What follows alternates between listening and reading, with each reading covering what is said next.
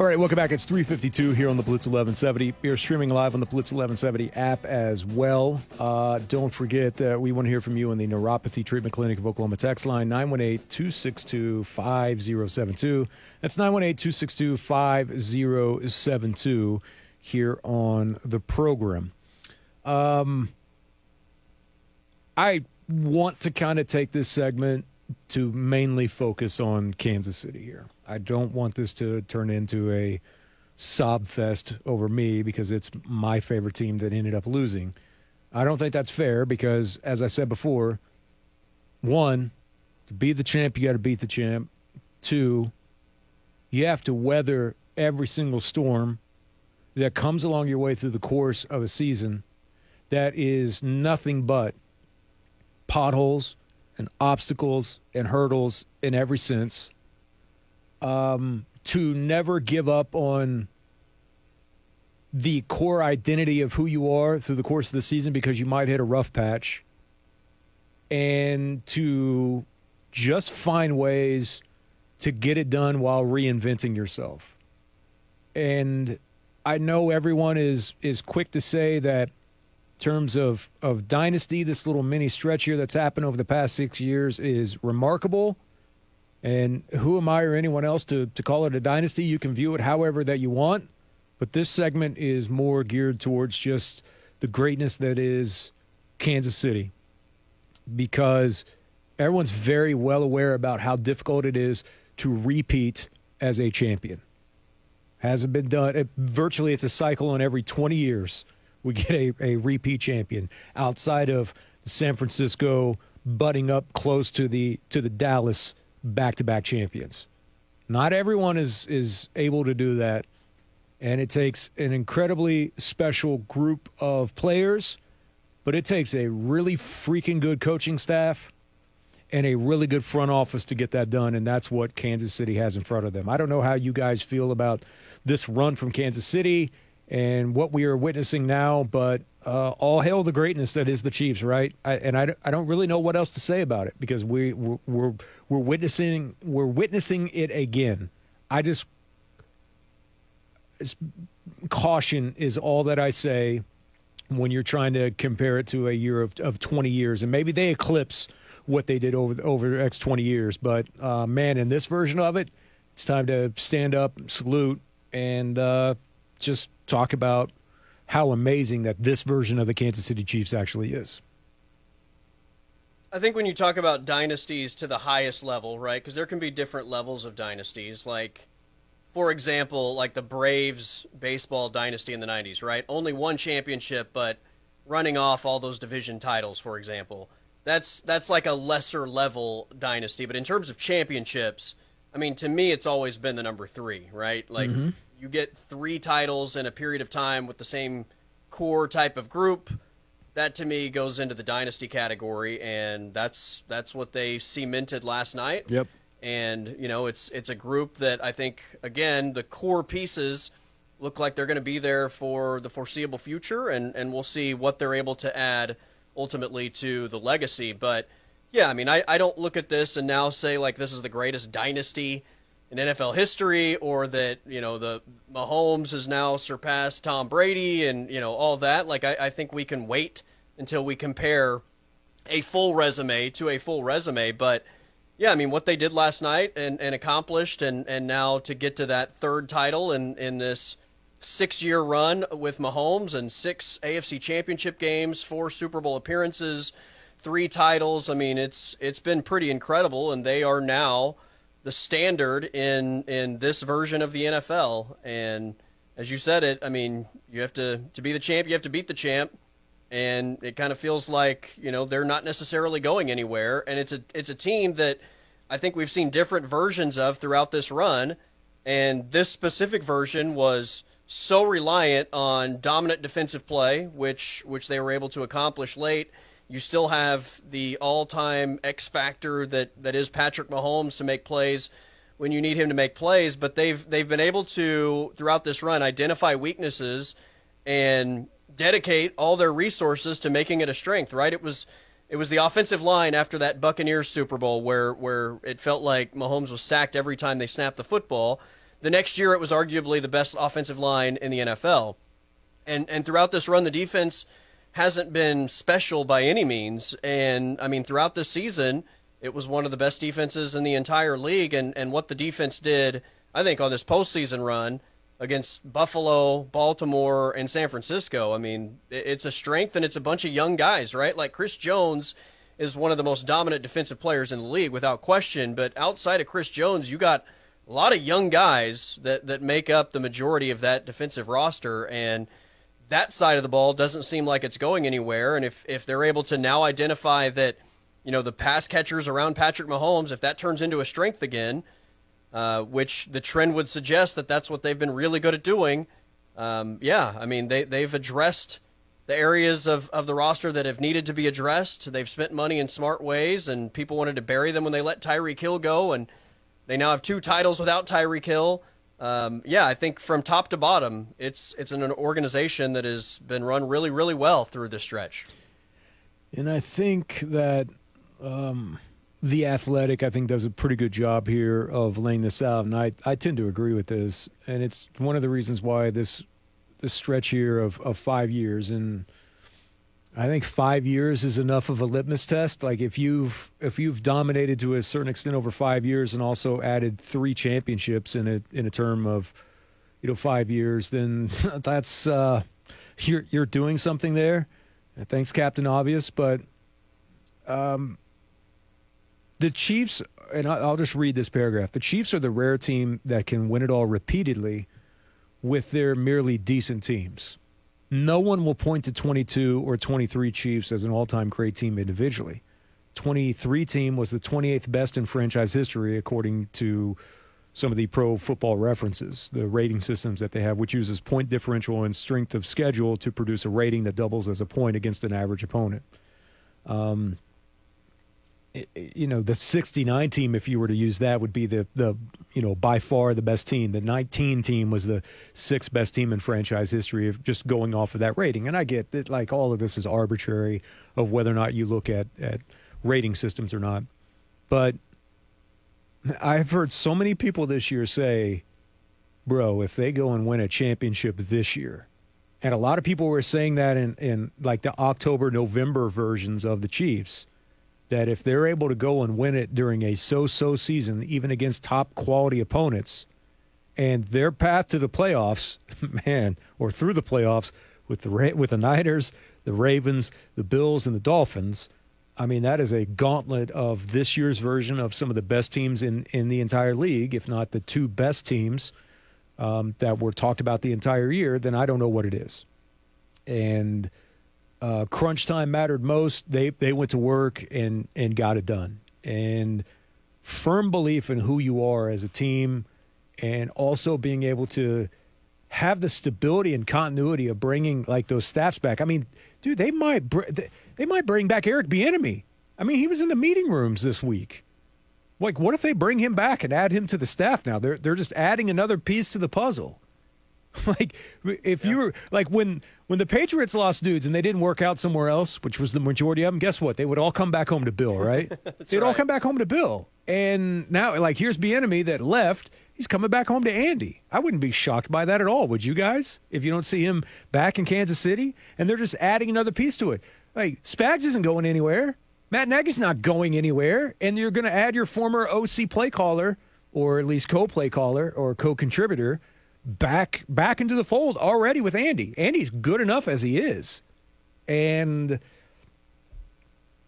they they find one guy or or address what they have going on at wide receiver, which is wild, and fix some problems on the outside. And they, I mean, hell, they just won it without even addressing those needs. That's right. Quite frankly, they went and got back Mecole Hardman, who was a member of the freaking Jets, and brought him back, and just caught the winning the winning play in the Super Bowl. It's it's remarkable, man. It's absolutely remarkable, and I did not want to spend this day just boo-hooing and, and you know, wallering around about the Niners uh, when the fact of the matter is is that you, you can't do anything but just over-the-top praise what Kansas City has been able to accomplish. It's it's incredible. Again, they've, they've been able to do it in different ways, and, and they've rebuilt the team. I think they said last night during the broadcast that Chris Jones is the only holdover defensively. Yes, that's it. From the last, from the, the the first Super Bowl against the Niners. That's it. S- I mean, starters. That's incredible, yeah. Right? Mm-hmm. Like that's incredible, and that side of the ball is absolutely loaded. I mean that that that defense is no joke, and we saw it on display throughout this entire postseason run.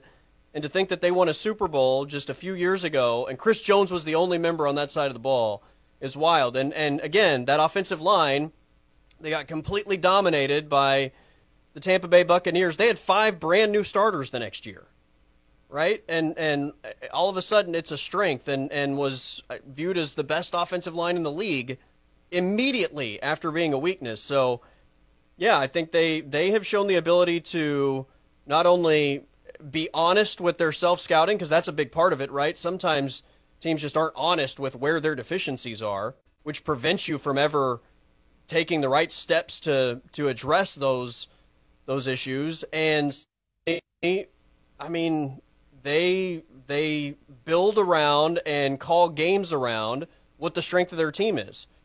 Mahomes might be like, there's a there's a possibility that when it's all said and done, Mahomes does become the greatest player ever in N F L history, right? I mean, he's a young guy. Of course. That that could happen. I'm not saying it will, but it could happen. But to to to win a Super Bowl with Patrick Mahomes and the offense is somewhat of an afterthought because your defense is so good and your your game plan and play calls are geared toward the strength of your team, which is the defense, and not your superstar quarterback. I mean, that's that's what great coaching really is, right? It's not trying to to make a round peg go into to a square hole because that's the way you do things. Like, you have to adapt to what every individual team is. Che- team's identity changes from year to year, and figure out your strengths, self-scout, and give yourself the best chance to win. And I mean, Kansas City is loaded on the field with, with some really good players, and there are some deficiencies on this team, but they don't win this Super Bowl if they don't have people in leadership roles, whether that's the front office or the coaching staff, that are smart enough to say, this is what we're good at, this is what we're not, and this is the way that we need to, to play football if we're going to have a chance to win games. And they are running rings around the rest of the league right now. Gosh. Uh, and, you know, all the questions about, well, you know, Andy this, he's sixty-six, and Travis is thirty-four. Like, that's all for, for a different time, but uh, I just... And maybe they ultimately become victims of everyone trying to hang around too long. I, hell if I know, but, man, that is a... Uh, That is a an organization. I just want to go back over their, like their draft classes over the last couple of years.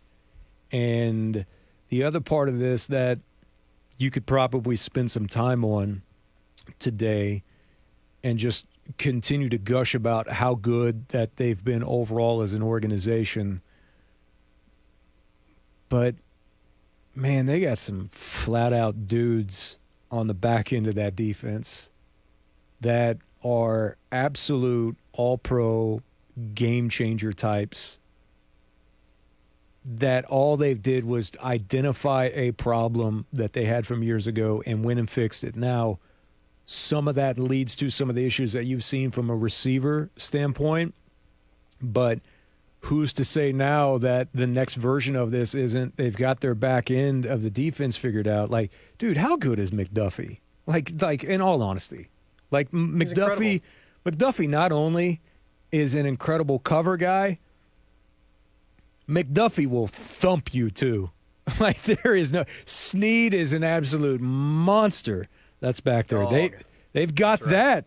Like, that's what you want. You want those Those guys, now they have it because they've they've identified talent so well. Now it's time to go and fix the other side of it again within reason of what you can do within the limits of the salary of salary cap. And I am I can't sit here and tell you that they're not going to be successful because you know as well as I do that they're going to be yeah. successful and they're going to find a way to get that that uh, side of it that they're not very good at fixed, at least for now. Leo Chenal at linebacker. Oh, guy yes. they, they got that, that, you know, I thought flew under the radar in the draft. Uh, Nick Bolton, obviously, has been around for a while now, but he was a homegrown guy. Carl Loftus, who they took last year, has been exceptional. You know, the the Kansas State kid, whose name is escaping me, who they took last year, wasn't even really a big part of the team this year. I mean, that's kind of been recently the one, I guess, I, I wouldn't even call it a miss necessarily. They just didn't, you know, he wasn't really in the rotation much, and maybe he'll turn into something, maybe he won't. But that's really been the only draft pick of the last few years in, in the higher rounds that hasn't immediately turned into something. I mean, the Rashee Rice pick, I, we, we were talking about it at the draft last year, like what a steal in the second round to get a guy like that who, you know, we all thought immediately becomes their best wide receiver. And it took some time for, for him, I, I guess, to to uh, make that transition and then for, for them to have enough trust in him. But he turned into wide receiver one on that roster. And well, dude, even the Pacheco carried that pick. torch down the stretch. He, the Pacheco he, pick. Even that's the right. Pacheco pick. And like, Pacheco is in football hell at Rutgers. And Rutgers has been terrible. And yeah. uh, But you go, and there were moments, and am I trying to sit here and say that I watched every Rutgers game? Of course I didn't. But there were moments in that where you looked, and you're like, that guy is on an offense that stinks, that they can't throw the football, that they are just absolutely pounding this dude over and over and over again, and he he was pretty freaking good for them. And it doesn't matter. Like, they were able to go and, and spot and see, like, all right, this is more of a microcosm of what's happening with Rutgers offensively in the system compared to how good of a player that it is, and that's yeah. he's he's how good has he been for them? It's just they do their homework as, as well as anyone has over the past several years. I mean, they're not able to play the complimentary football this year. Not even close. If they don't have Isaiah Pacheco, right? If they're still rolling Clyde Edwards-Helaire out there, it's it's a complete – I mean, you know, you, you don't have the ability to play that brand of football. And he's had his and, moments too, right? Like Clyde Edwards-Helaire right? had his moments early on, and now it's like, all right, you've been in the league four years. Guess what, buddy? See ya. We don't really care. Bye-bye. Like, it's That's your right. your time here is done. Like, it's over. We've got we've got this now, and they just start the cycle over again. When they needed to rebuild that offensive line, they took Creed Humphrey and Trey Smith that draft, right? And then they, they filled the other holes, like, via free agency. But, yeah, those two now are are parts of that interior that are young and still on, on early deals and a big part of just the makeup of that offense. Anyway, I just wanted to take a segment to say that I – what else can you say about them other than they are uh, – they're so good. They're, they're so good at so many different areas. And the respect for Andy, even though uh, I'll tell you what, if I was Andy, I'd be pissed at Travis Kelce for, like, trying to shoulder charge me on the sidelines because you're angry because someone fumbled while you're not in the game. It's just like, yo, chill a little bit, even though they, they laughed about it afterwards. But it's like, that's that's how much I appreciate Andy. It was just like, ah, that's, uh, that's a little bit wild. By the way, funny moment last night.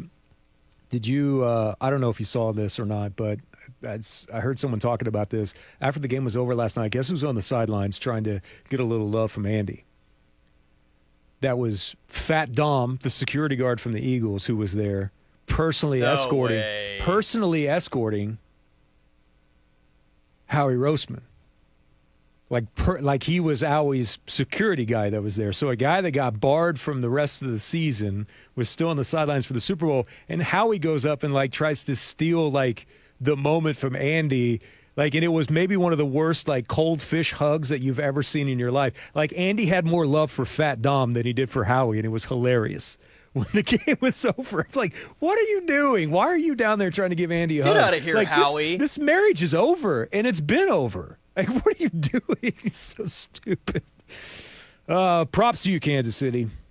Props to you. All right, it's four twelve.